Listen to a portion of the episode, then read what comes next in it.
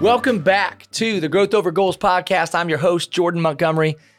Once in a while, we get to sit down with just a, like a, a dear friend, like a real friend, somebody that we talk to often, somebody that's a part of our consistent world and orbit. And today is that kind of a day. So um, I want this to feel as though you were just hanging out with me and our guest today. We're going to share a casual conversation, but a very purposeful conversation about leadership, growth, family, and faith. I'm with my guest, Thomas Williams. And if you don't know uh, Thomas Williams, let me tell you about Thomas. Thomas has an interesting journey. Uh, played football at USC, had an incredible, very decorated college career. Went on to play in the National Football League for several years, a few different franchises. Uh, when he wrapped up football, decided that he wanted to make an impact through speaking, coaching, and writing. Today, he's a part of Jon Gordon's team. We share so many mutual friends in common. He's an author of multiple books. He's a speaker. He's a family man. He's a person of faith, and he's become just a really good friend. Um, Thomas and I got connected through Josh Kosnick. So shout out to Josh, our mutual friend. And then later learned we had so many mutual friends and David Nurse and Jon Gordon. And so we were meant, Thomas, to be connected. Man, I've so much appreciated your friendship over the years. You have been a blessing to me and encouragement to me. And today we just get to hang out for an hour and it will be no doubt one of the best hours of my day. Welcome man, to the show. Awesome. Thank you so much, so much, JM. Man, every time we get a chance to talk and connect, I feel like we always run out of time, never out of things to say. And they say that's how you can measure a true friend, somebody who you value. Um, and so I know we're going to do the same thing today is we're going to run out of time as opposed to things to say. So thanks for having me on your show, man. And thanks for your friendship. Well, bro, I'm just reminded of all the good conversations we've had over the years. And you probably remember this. I think it was early last summer. You called me in like the middle of the day. As I get older, I just realize I don't have as many friends who just call to call, like yeah. to say what's up. You know, like oftentimes it's like somebody maybe you have a business relationship with or your kids play sports together. Yeah. And so you're sort of indirectly maybe calling for like a reason or a purpose. And then there's like, Thomas, you just call to say what's up and like check in, you know? And you called to check in and I was getting ready to mow the lawn. You might remember this. And I ended up sitting on the mower for like an hour and 15 minutes and we just caught up. Yeah. And we still talk about that, the the lawnmower conversation. But um, I just appreciate the way that you check in, follow up, love people well without strings attached. And you're just yeah. one of those friends, man, that I can count on for for that type of relationship. Man, I appreciate it. There's there's so much to learn from each conversation. And I think at this stage at life, right? I'm I'm knocking on the door at 40. And one of the mm. things that I'm recognizing is that God's got me in the things that I need, but there's mm. certain things that I want right? Like uh, solid men to be able to pour into as well as receive the blessings from them. Mm. Uh, call and, and see what you're doing with your families. I think you know uh, one of one of my mentors told me a long time ago: "Good artist copy, great art, artists steal." So I'm stealing, you know, what if you're doing with mm. your wife and your family for the weekend. Maybe that's a better plan than what we had. So I think most importantly, man, it's just to hear uh, a comforting confidant on the other end of the phone call each time that we talk. Come on, man. Yep. Well, that's the, that's just the truth, man. That's uh, God's called us to close friendship. You've been a close friend, and yeah, uh, had have had such an impact on my life in really a short period of time. I think I've known you for the last three years. I think it's we we go back only three years. So if you're listening, it's not like I've known you my whole life. I've known you for three years, but they've been three great years. I want our audience to know you, and, and I would rather have them know you as a person than a professional. You've done some incredible things professionally, but I want to talk about the personal side first. Um, one of the things that makes you unique Thomas, is you actually shut down social media several years ago. Yeah. Um, I think a lot of people who were in your shoes would want to be on social media. And here's why. I know that you all cannot uh, see Thomas right now. Many of you are listening to this. Uh, we we joke with Thomas that he's like pocket aces. That's the joke. So so Thomas is um, athletic looks like he popped out of GQ magazine. he's smart, he's articulate. He's got this big life. He's like serving and impacting so many people. And so most people would want to to to maybe broadcast that or at least demonstrate um, you know, the work that they're doing, the impact that they're having. Uh, Thomas, you made an intentional decision to be off social media. And you have a beautiful family, Taylor and the kids, and you got another one on the way. Uh, but I want you to talk about uh, why you made that decision and ultimately the change that you've seen uh, because of it? Yeah. Um, obedience is greater than sacrifice. First thing that comes to mind. Obedience is greater than sacrifice. And I can't tell you exactly where in the Bible that is in that scripture, but I know that that's a that's a scripture in the Bible. And it reminds me of of that moment when I made the decision to get off social media. So let's rewind all the way back to December of 2019, walking in Asia, having this struggle of God, why do I feel like I'm um, not where I want to be? I don't feel confident. I have all of these uh, other mental anxieties of not not doing enough, not being enough. I need to do more. And all of a sudden, God just told me, "You focus on your family. I'll bring the world to you." And I didn't know what He meant by that. And so, probably for about a week, I was wrestling with that statement from Him. And so when God said, You focus on your family, I'll bring the rest of the world to you, I heard him, but I did not embrace it. And so December 31st, 2019, that was my last post on any social media platform. And it was scary. It was weird. It was I almost felt like somebody who craved something that they couldn't have anymore. I don't know if you've ever stopped sugar, mm. if you've stopped like soda, if you stopped watching your favorite TV show. But every time I would be at a red light or I'd be in a coffee shop or I'd be waiting in line at something, I'd check my phone to go on Instagram, to go on Twitter. And because I raced it from my phone, I was looking at a blank screen like, wait, what are you doing? You made this pact and this promise with God of you would get off social media because you were gonna you were willing to do what he asked you to do therefore he was going to do what you wanted him to do and i can tell you honestly i have not missed it i feel more complete i feel more focused i feel more present mm. um, i don't have this wrestling thought in my mind uh, that i used to have of I didn't I didn't speak like Jon Gordon. I didn't talk like Jordan Montgomery. I I I need to do what what David Nurse is doing. And it's so peaceful because in a generation right now where we're talking about this person is a thought leader and you hear the people speak and they're just regurgitating what Jon Gordon said. They're regurgitating what John Maxwell said. They're regurgitating in, in, a, in a different way of what Tony Robbins Tony Robbins said or, or, or anything about, you know, Eric Thomas. And so I think the thing that I've learned is that I'm getting clear concise instructions from God about what he mm-hmm. wants me to speak, what he wants me to deliver, how he wants me to say it, and I'm good with it. I don't have this, you know, overarching thought or, or person over my shoulder just saying, you could have said that better. You, you, you should have said this instead of that. And I think most importantly, JM is when God challenged me with that, he said, are you doing the work that you're doing for the gram or are you doing it because you love the grind? And mm. I couldn't answer him intentionally then. And now I can honestly say the work that I've done over the last four years, going on more, is I've done it for the grind and I've done it for God. And mm. um, nobody will ever know what I do publicly. So I tell people all the time if you want to find me, either book me to speak or show up at an event. Because uh, other than that, you won't you won't find it unless you know obviously somebody records it. But I think most importantly, it is that obedience is greater than sacrifice. And so for me, mm. I've learned that when God tells me to jump, I say how high. I don't ask him any questions, and He takes me higher and further than I could have ever imagined or even fathomed myself. I just commend you on that, man, because as simple as that sounds, I, I think so many of us are leading without knowing why, or so many so many of us are moving without knowing why. And I commend you that you've slowed down to ask the question, like, why am I doing what I'm doing? And you're doing some amazing things. You just got back from Bali. Um, tell our listeners just just briefly. You you had this crazy experience.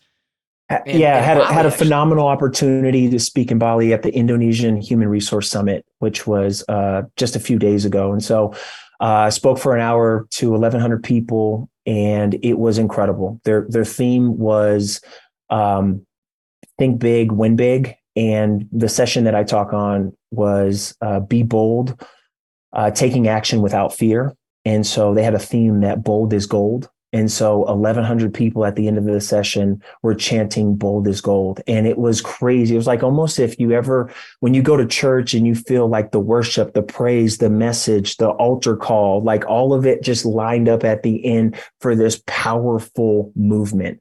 And, you know, like I tell people all the time, it's, it's, you know, individuals who have a vision or have a goal, um, they're powerful. but a team and a group that has a vision, they're unstoppable. And mm. in that moment, that group understood about becoming unstoppable mm. because it was a force multiplier. And so using everybody's momentum to move forward, not allowing fear to distract them or disrupt them, but actually catapulting them to where they wanted to go. So it was, it was incredible, man.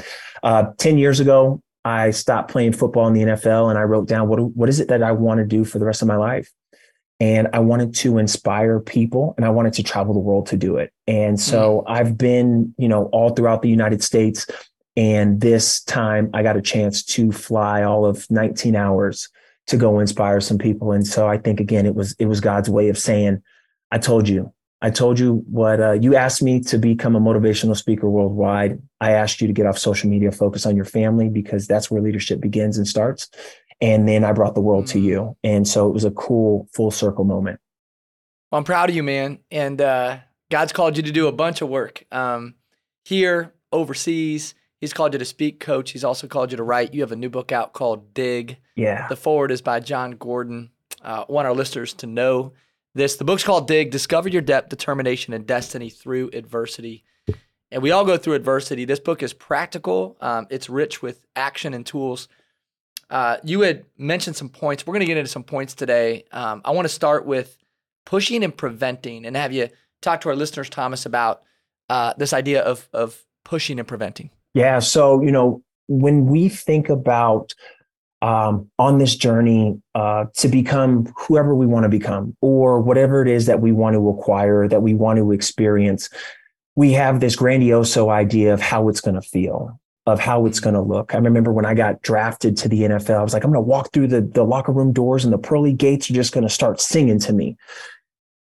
But we have to remember that there's so many more low moments.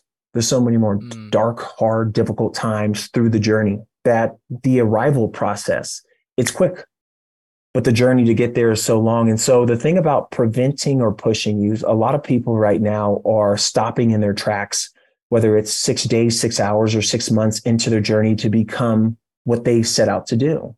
And so one of the things that I want to remind people to do is that you have to understand is that when you stop moving, when you quit, essentially, you're doing it because you feel like though that you're being prevented. But what we have to actually do is that we have to take that thing and we have to allow it to to push us into our greatness. So dive into greatness. That's the acronym for dig. And so I remember when I was in sixth grade, and my mom came home from a parent teacher conference. Um, she was crying, had tears in her eyes. She said, Do you know what your sixth grade teacher told me today? I said, No, not really. He probably just told you that I was, you know, good at recess. My favorite subject was lunch. And, you know, I was doing all those things. And she said, No, by the time that you're 16 years old, you're going to be the leader of a gang shot, stabbed, and killed. And I just remember in that moment, Jordan, because I, I already had dream of playing professional sports. And I was like, no, I'm going to die too soon before that happens. Mm. And in that moment, I hugged my mom and I thought to myself, I didn't say it, but I thought to myself, you have tears of pain and sorrow right now. One day I'm going to give you tears of joy. And so in that moment, I shifted from prevented to pushing. I can, I mean, there's so many different ways that whether it was being injured in college, or it was that time period before I published my first book, Permission to Dream, or even my third book, Dig. There's, a, something's preventing mm. you, and it's mm. usually us getting in our own way. It's something that's in our head that's actually not real.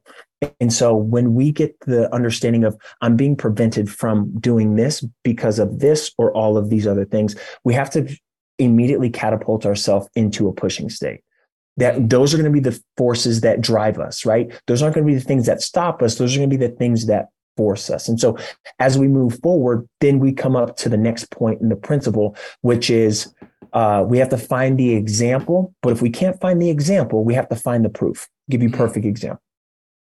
Um, in middle school, I had a best friend, Todd. Todd had pocket aces, got the girls, best athlete, best dress, could dance. Like he had it all. It was like I tried to find something bad about Todd, and the only thing bad about it was that like there was nothing bad to find about him. and so I go to Todd's house one weekend, and um, we were best friends. We live close, and I go to this refrigerator because I love to eat. And so this one day in particular, I open up the refrigerator door, but before I do that, I notice his report card on the refrigerator, straight A's. I was like, man, I've never had my report card on the refrigerator. so I, I get whatever I was going to eat. And then, you know, the next week, three straight days after school, I called Todd up and I'm like, Todd, you want to come out and play? Todd goes, nope, can't do it. Call him the next day. Three straight days, Jordan, he just disses me. So I'm like, hey, man, what's up? You hang out with me at school? What like, am I not cool enough to hang out with after school? And he goes, Thomas, let me ask you something. What's the first thing you do when you get home? I go, first thing I do is I play. And then I do my homework later. He goes, right. The first thing I do when I get home is I do my homework. And then mm. I play with the time that I have left over. In that moment, he said, Thomas, do the things you have to do first mm. so that you can mm. do the hmm. things you want to do later. Okay. Now, fast forward two years, I go from a 2.3 grade point average to a 3.5.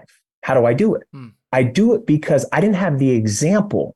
I don't have siblings. I didn't have, you know, you know, uh, honor roll like parents who, you know, as you walk down the halls, you see their their you know, mm. their graduate degrees and all these just different certificates.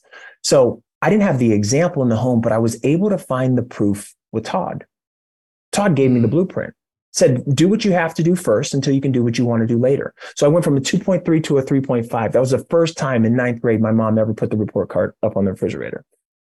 Come so on. what we have to do and understand is that because we don't have the example of how to be a good father in our household, or maybe because we come from a generational curses of broken or, or blended families, or, or however you want to want to term that, that we have to find the the proof in the Jordan Montgomerys, in our friends, in our circles. And the good thing about it that I don't have this privilege anymore. But the good thing about it is that on social media, there's proof of how to do it. Now, the only thing that's wrong with that example of proof is that there's so much time in between successes. So we only see the highlights. We don't necessarily see A, B, C, D all the way through the alphabet. We see A, R, Z. And so what we have to do is we have to find the ways to fill in the blanks. And so when we can find the examples or the proofs of these things, we don't have the excuse anymore that I can't do it. Mm. I have, you know, Jordan Montgomery, who I can call anytime and say, Jordan, I'm struggling in my parenthood right now. I'm struggling in, in being present with my with my family. I'm struggling in when my daughter wants to go outside and ride the bike. I'm constantly thinking about work, or mm. I'm working out when I should be with the family, or I'm hiding in my office because I don't know how to be present. I can call you and I can get the proof that it can be done. Mm. I can call other speakers and get the proof that I can carry a 60 minute keynote or I can deliver and facilitate a six or eight hour training, a workshop. Um, and so what we have to do is find those proofs even when we don't mm. have the examples because you know this is just where i come from this is just the way that i am that's not an excuse anymore so mm. the next one is you know we have to find the quitting point and so, in every single hardship, every single adversity that I've experienced, that I've heard what people talked about, there's an opportunity to go left and quit or right mm. and keep going. And so, if you go left and quit, you're always going to find yourself at the bottom and you're also going to have to start over again at something else. But what happens is if you go right, going right doesn't mean that you keep going. Going right, that you pause in the quitting moments it's kind of like the tipping mm. point when Malcolm Gladwell talks about. Good man, so good. There's a quitting point in every single thing that we're going through, and in those quitting points, miracles are going to happen. Mm. The first one that I ever experienced, I called my mom when I was in college at USC, and I said, "Mom, I'm ready to quit. The coaches are yelling at me. I don't even feel like I can tie my shoes properly." And I'm thinking my mom's going to tell me, "Cool, come on home." I'm her only child. I'm her favorite. Of course, she's going to love to cook another home cooked meal for me. She says, Nope, you can't quit. If you quit and run from this, you'll run forever. So she said, Thomas, if we study something long enough, eventually over time, we'll get it. I didn't play that first year. I redshirted. If I would have quit, I would have went to another school. I would have missed my miracle. My miracle mm. came in the form of Ken Norton Jr., who showed up on the doorsteps the very first day of my second season in my redshirt year. He taught me so many life lessons, football lessons. He also even though I didn't have the example of a professional athlete, I had the proof every single day. He played 13 years in the NFL, but I was going to quit and go to another school. I was going to quit mm. and stop hmm. playing football, but I found that moment. The second one happened in my fourth year in the NFL. I'm not getting any shine at practice. I'm not even getting opportunities. I'm I'm on the 52nd, 53rd, 54th man bubble anyway. So I'm the last person on the totem pole. So I need more practice, more reps. So I call my dad one day and I'm like, Dad, I'm throwing in the towel. I'm practicing as hard as I can. It's 123 degrees with the heat index. I'm going to quit. My dad goes, How long was the contract you signed? I said, Four years. He said, What year are you in? I said, Fourth. He goes, How many years you need a pension? I said, Four. How many years you need vested? Four. He goes, Play the rest of this year out. Do what you need to do at the end of the year. I go from third string on the depth chart in the first game to the starting linebacker in the third game, back to back. Jon Beason, who in my mind is one of the best linebackers I ever played with, mm-hmm. Thomas Davis, who's another one of the best linebackers I ever mm-hmm. played with. They go down in back to back games. Now all of a sudden I'm the starter. If I quit JM, I don't get vested. You miss it. I don't get I don't get life or I don't get my health insurance. I don't get my annuities. I don't get my benefits. I don't get to play. I never go to start like these are the moments you just i'm not even mm. telling you to keep going and push through that. I'm telling you to pause.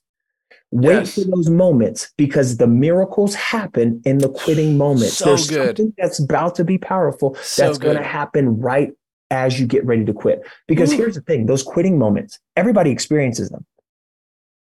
This is where you have to have that poker face. Everything's all good. Everything's all good because there's going to be some people who are going to quit they're going to make room mm. for you. If there's only eight seats at the table, now there's going to be more seats for you. There's going to be more rooms. So find out those moments. And when you have to do it, the, the fourth one is I'm talking about legacy with Dig. Mm. See, when we think about legacy, we talk about things, right? A wallet, a house, a car, a watch. Those things are phenomenal, right? We we have kids. We we want to mm-hmm. leave something for them. But as we we know that when we talk about legacy, it's not about the things, but it's about the lives touched and the stories told. Hmm. So I'll share a story that I found out, and I, I, you know, implemented this in the book. Um, and I was doing research and studying, and just trying to find out other examples of digging is that the legacy piece is the most important. So in 1954, everybody thought in the entire world that the four minute mile was unbreakable. You couldn't break the mile in four minutes. Yeah. And so it was like 401, and that time stood for years. So 1954, a guy by the name of Roger Bannister comes and he breaks it. three minutes, 59 seconds, and a little bit of change on top, but he broke it. That same year, 30 people broke the four minute record.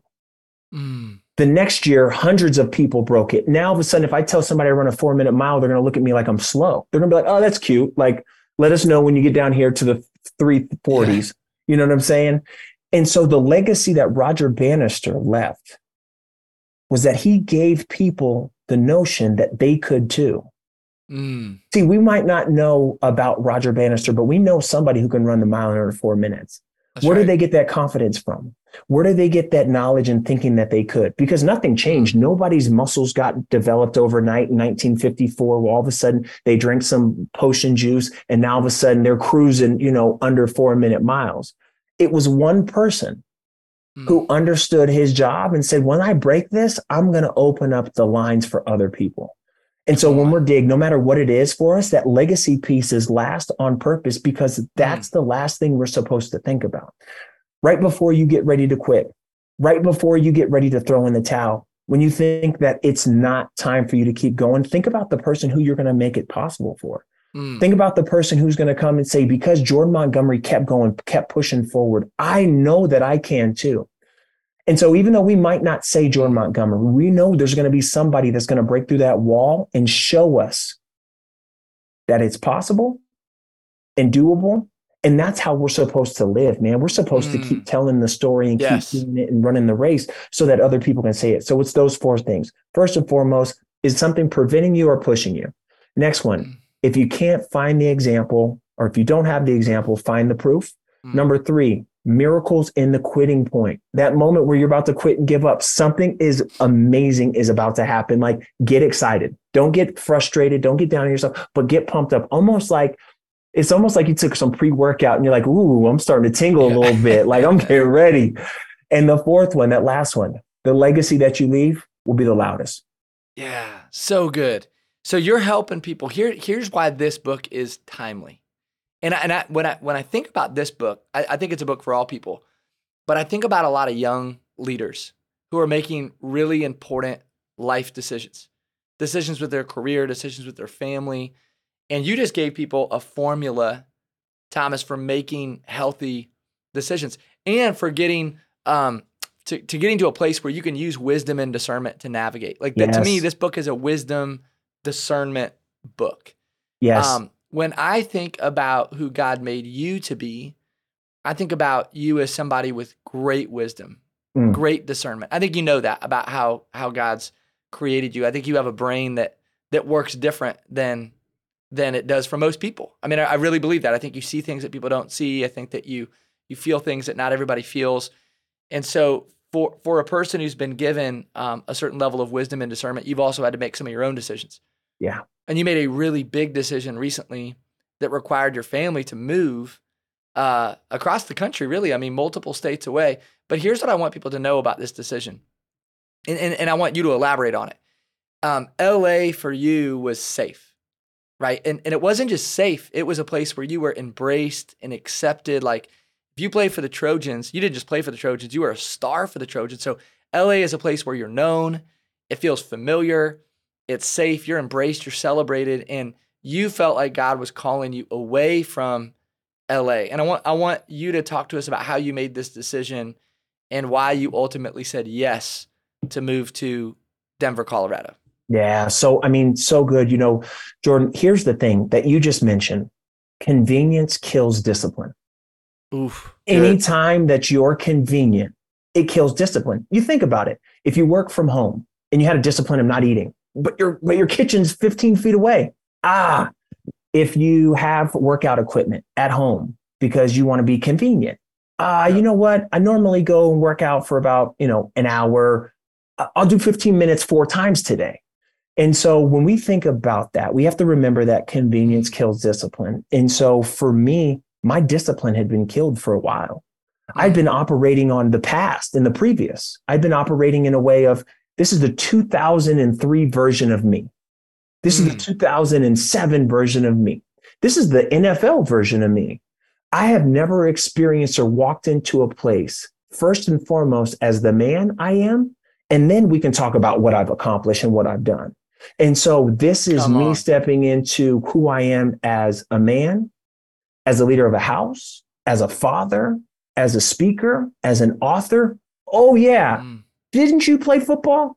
Oh my gosh, I've done, and I'm so much more than that. I've actually forgotten. And so for me to make the move, first and foremost, Taylor and I, when we started having children, we talked about where is it that we want to raise our kids? And we both agreed. It was almost like we said at the same time, not here. And nothing wrong with LA, but there are some things that just not really conducive for us to the lifestyle that we want to live with kids. First and foremost, the traffic. I mean, it's horrendous. We moved we moved from LA to Denver and Jordan. The first time I ever left the house to run errands, the kids went to sleep, and so I was like, I got five things to do. I got to pick two of them because that's what I was used to doing. And I said, all right, I'm gonna do these two. And I look at the watch, and I still got time. I said, let's go three. I got all five things done. Came back, and the kids were still sleeping. So mm-hmm. that told me ding, ding, ding, we made the right decision. But the thing about it was, I could have easily stayed in LA and been comfortable. Taylor could have easily stayed in LA and been comfortable. But the thing that we had to do was saying that God has called us for greater. And anytime you're stressed with a situation about a big move like that, mm. first thing you have to do, because we have to remember, the first person we talk to about a decision is going to have the biggest influence. So true. First person we talk to about a decision is going to have the big, biggest influence. And so I was praying to God, okay, God, why this this doesn't feel right, and I'm feeling uncomfortable. And and I said, God, but if I if I leave, I'm not going to fall. Right? I'm, I I got a network, I got friends, I got I know people here, and God in the moment. See, God will spank you. Even as an adult, God spanked me and said, "You might not fall, but boy, you definitely are going to fly." And I was like, whoa, God, you want me to fly. Okay. So now we Come literally on. have to fly. And so we went a couple of states over and moved to Colorado. And the biggest thing was first and foremost, Taylor and I collaborated about it. This was not a dictatorship. We are going to move. This is, hey, where would you like to go? So we went and toured a couple places. We fell in love with here and we moved here. The thing is, is that we also didn't say we're going to live here forever. We're going to find our forever home. We're going to build our forever home. We're going to be here forever. No, mm-hmm. things can change. People can pivot. But what we aren't going to do is we're not going to say we're going to leave. We're going to stay. We're going to leave. We're going to stay. We're going to leave on this date. Mm. Sign the papers, book the flight, U-Haul, van, movers, all boom. We're committed because what faith requires is us to take steps. And so many times we're half in, half out with our faith. And therefore, God doesn't prepare the next step because he knows we're hesitant on even taking it. Mm. And so when we don't take it, God doesn't prepare it. So now, as you start walking, start taking these steps of faith, God plans the steps. Mm. The steps of a good man are ordered by the Lord. Mm. The steps of a good man, he's telling you to take steps. And so the only thing we have to do is be consistent and be committed to what we telling God. Hey, God, this is what I want to do. He's like, good, I already got it planned. But then when we start going, I don't know, God, I, I don't know. See, we don't know what's on the next step that's going to change trajectory of the last step because we're so worried about being here and being convenient, being comfortable. And so for me, the biggest thing is that I did fall into this trap of lethargy. I did fall into this trap of know me as the guy who I used to be. Mm. So here, as I move, I have to go back to thinking and being like a rookie. Ronnie Lott told me, he said, Thomas, every year I stepped into an NFL locker room, I threw away my old playbook. And I was like, Ronnie, mm. what's that mean? He goes, even though I was on the team and I knew the defense, I always found something new every single day. So I didn't want to oh, have so good. I didn't want to write down yeah. old old notes. I didn't want to keep my old notes. Wow. I want to throw that old. I want to throw that old one away. I want some new wow. things. He goes, think like a rookie. So when, when I'm here, I want to meet everybody. I don't know anybody. They don't know me. And then they don't know this version of me. I'm not Thomas Williams, the football player. I'm Thomas Williams here as I am. Mm. And so right now, man, it is is exciting. It's nerve wracking. There's there's uncertainty, but every single time I've been uncertain, God's always shown me in places. And this is the the, the last piece that I want to add to to that. You know, Jordan, you were talking about for me and the wisdom and the spirit of discernment. And I think where I'm at now, and God gave me this revelation a couple days ago of I was talking to a friend and, and, and we were having this discussion and he said, God's not answering my prayers. And what we have to do is sometimes when we pray for something and God doesn't answer that prayer, what we need to do, God wants us to pray for perspective. Mm. We need to see the picture how he sees it because then that will give us more patience. When we do, when we only see the perspective from our lens, we want God to solve the problem, fix mm. this one issue. God's saying you don't see the whole thing. So therefore, you're only praying for the small dose. If you pray for perspective, I'll show you the big picture. And so that's the thing that I think that has been helping me with that. And it's also given me solace in the decision of moving here. God said, You're not playing sports anymore. There's not a, a finite amount of time. It's not four quarters. It's not 60 minutes. It's not nine innings. It's not, it's none of that. This is a long mm. play. So when you get stuck, when you get in a rut, pray for perspective and I'll show you the picture. That's so good. Man, you just dropped so much wisdom. I, I'm still back on like what you said about uh, convenience. Like I think this whole thing about convenience kills discipline, prayer versus perspective, pushing versus preventing. Like this is a masterclass in wisdom and discernment and um, you're dripping that on people everywhere you go. And in this new book, man, um, I wish there was a wisdom and discernment section because it would sit on the top shelf if that section existed in Amen. in a Barnes and Noble bookstore. You know, um, but I just uh, appreciate the way that you've been diving into greatness, Thomas. For as long as I've known you, man, I just think you walk your talk. I think you operate with great integ- uh, integrity and character, and I just think you love people well. I was thinking about these four questions um, if we're going to talk about decisions and diving into greatness, discovering depth, determination, and destiny through adversity, the four questions I, I just want our audience to hear because I think I think this is so much of your spirit and how you're operating. Number one is what does love require of me? So if I'm going to love people well, if I'm going to love my family well, like what does that require of me? How am I to live if I'm going to love people well? Um, number two, and this is a Thomas Williams question, is what story do I want to tell? you know, if if I'm going to make a decision at the end of the day, that's going to become part of my story. Number three is uh, what part of the problem is is me. You know, um, at the end of the day, like uh, so often as we navigate, uh, we're quick to point the finger or point to you know other factors, but the reality is like, um, man, God's called us to focus on on us, you know, and, and take care of home first. And then the last one is the Andy Stanley question, but I'm gonna I'm gonna start calling this the Thomas Williams question. This is a this is a question that that embodies who you are, and it's what is the wise thing to do? Yeah. What is the wise thing to do? Yeah. And uh, so, Thomas, I appreciate your wisdom, man. I, I, I love the wisdom that you've been dripping on me for the last three years. I love the wisdom that you dripped on our audience over the last 40 minutes.